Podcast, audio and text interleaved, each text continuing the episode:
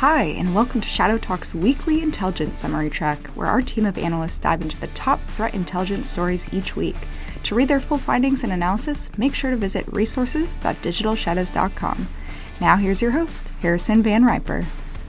What's up, everybody? I'm Harrison Van Riper, and welcome back to another episode of Shadow Talk, the weekly intelligence summary podcast. With me this week, I have the Collier Jam, JC Cool, uh, Jamie Collier. How are you doing? Yeah, very good, thank you. Great to be back on. Yep, I'm in London this week, so I got to see you briefly. Not not as much as I would have liked to, but um, and then we also have Alex Guirakhoo in the in Dallas. How are you doing, Alex? Good. It's been a couple of weeks. Uh, we're all spread out now. Everyone's uh, in a different place. Yes, being spread out in a different place. That is usually how that happens. But I'll be back. Don't worry. I know you miss me dearly. I'll be back next week. Um, all right. So in case you can tell, I have literally not prepared for this at all. So I need I need the info.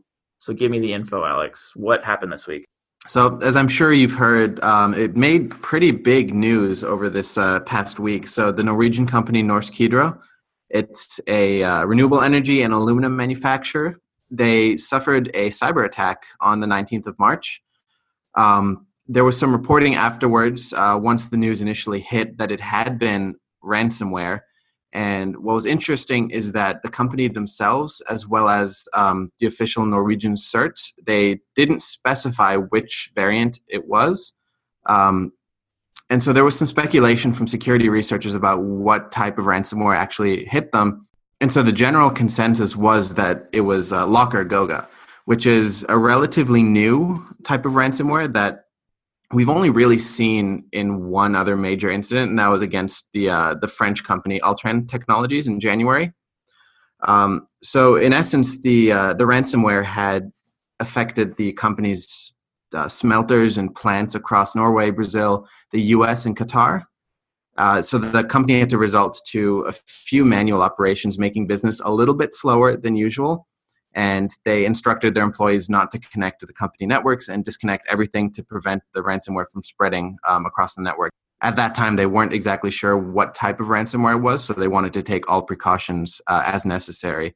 So, the company's website was inaccessible on Tuesday and throughout much of Wednesday, but um, on Wednesday, they were able to restore the majority of their operations. So, they apparently didn't pay the ransom and they had sufficient backups to be able to restore everything uh, as much as they could.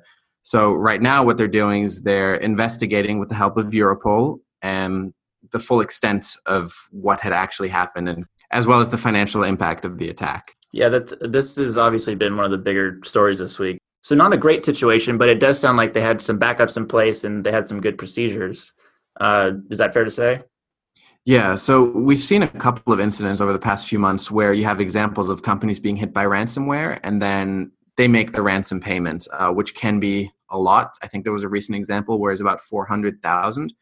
Uh, it wasn't reported what the specific uh, ransom demand was in this attack, but like I said, they had backups. Uh, they were very, very transparent. They held a press conference very quickly um, and they were pretty open about their course of action and uh, what they're looking to do. So that was a pretty refreshing to see because you have all these horror stories about companies being completely devastated by ransomware and not being able to function at all, and it takes them a while to get back up and running. Yeah, for sure. Uh, do we have any like additional info on the variant? Was it Lock LockerGoga? Yeah, so so LockerGoga, um, it's been described as not being super sophisticated, and there's been a few similarities uh, superficial to uh, the Ryuk ransomware. Um, people have noted that the language used in the ransom note is oddly similar to Ryuk, but that's not really enough to make any kind of uh, firm links to the two. But it's just something that's interesting to note. So what's interesting about LockerGoga, there was some analysis done on a sample that was uploaded to VirusTotal on the same day. So the ransomware looks like it's spread uh, via Active Directory. So once it's on a machine, um, the attackers can put it into the net logon folder, and then if they create a group policy object, making all other computers check the the net logon when they start up, um, that'll execute the ransomware on the other machines. And since uh, Active Directory is generally accepted by most firewalls, uh, they can disguise that malicious activity as kind of normal Windows service traffic. It was also interesting because since we don't know right now who was behind the attack, uh, obviously it's a ransomware, so you think immediately, okay, are these people going to be financially motivated? There's actually some talk about uh, kind of a destructive motivation of this attack instead. There have been reports on LockerGoga saying that it's capable of forcibly logging victims off their machines and preventing them from logging back in at all. So if they're not able to do that, how are they able to view or, or even meet the ransom demand? So that would kind of be counterproductive if it were purely uh, financially motivated.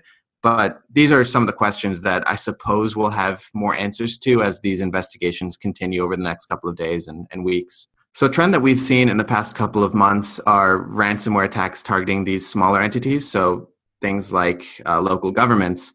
Um, but this attack, as well as the one against Altran, which similarly uh, used LockerGoga, are kind of still showing that ransomware attacks, if they're successful, they can still impact kind of a, a large global company. And there isn't a 100% trend to ransomware only being used against these small organizations. So even though these these types of attacks don't happen on a daily basis or too too often at all they can still happen and they can still cause some damage if they're successful. Um, so yeah if you want to go and download the full intelligence summary and read the full content go to resources.digitalshadows.com and you can download the full intelligence summary there. So moving on uh, the other highlights from this week jamie yeah so a vulnerability in winrar was exploited this is the application used to kind of create and view files in zip uh, or rar formats um, and the vulnerability was 19 years old, so really shows you've got to pay attention to your history when it comes to cybersecurity sometimes. Um, so since the vulnerability, since news of the vulnerability uh, has kind of broke, it's been exploited quite prominently, uh, delivered via both uh, malware spam and phishing campaigns. Um, so this campaign in particular was attributed to APT-C-27 uh, and used to target users in the Middle East. The group distributed Arabic language lure documents in a compressed format, and then when that was uncompressed, it uh, opened and extracted a backdoor. Uh, the group has previously conducted espionage uh, operations uh, within Syria, uh, so they're kind of likely politically motivated. Um, and as for the uh, vulnerability, while it has been patched, the popularity of WinRAR means that it's likely that a lot of systems are still vulnerable for those that haven't updated. Uh, so I think we're, you know, it'd be interesting to track. I think it's likely to that we'll see this uh, continue to be exploited in the next few months. Interesting. Not WinRAR. I love WinRAR. It's the Is best. that of all the illegal movies you've been downloading? No, don't tell anybody about that, Jamie. We're public podcast right now. Don't you smile at me. all right. So moving on, Alex. What else is going on this week? So we have some more activity from the threat actor Gnostic players. So this time they've advertised a fourth batch of data sets for sale on the marketplace Dream Market. So this time the data is sourced from six different companies and contains over 26 million user records, uh, ranging from 1 to 13 million each, um, including things like customer credentials, session data, um, IP addresses, and, and that sort of information. So this threat actor had reportedly um, breached five of these six companies in February 2019, suggesting that that data is pretty fresh and they were the ones that were responsible for putting um, 841 million records in February 2019 on Dream Market as well. So uh, it's possible that more records will be put up for sale over the next few weeks or months because they seem pretty keen on giving media interviews, and they said that some companies had um, responded to their extortion demands, and so their data wasn't put on these uh, these listings. So it's likely that this isn't the full extent of the attacks that they've conducted, and so future uh, listings are also pretty likely. All right, cool. Well, Gnostic players still sticking around with their data breach offerings. Um, so then, Jamie, final highlight of the week. Yeah, so a threat actor has uh, been capitalizing on the interest in the recent uh, Boeing 737 crashes uh, to deliver Adwind, an Adwind Trojan and the Houdini H-worm uh, remote access Trojan.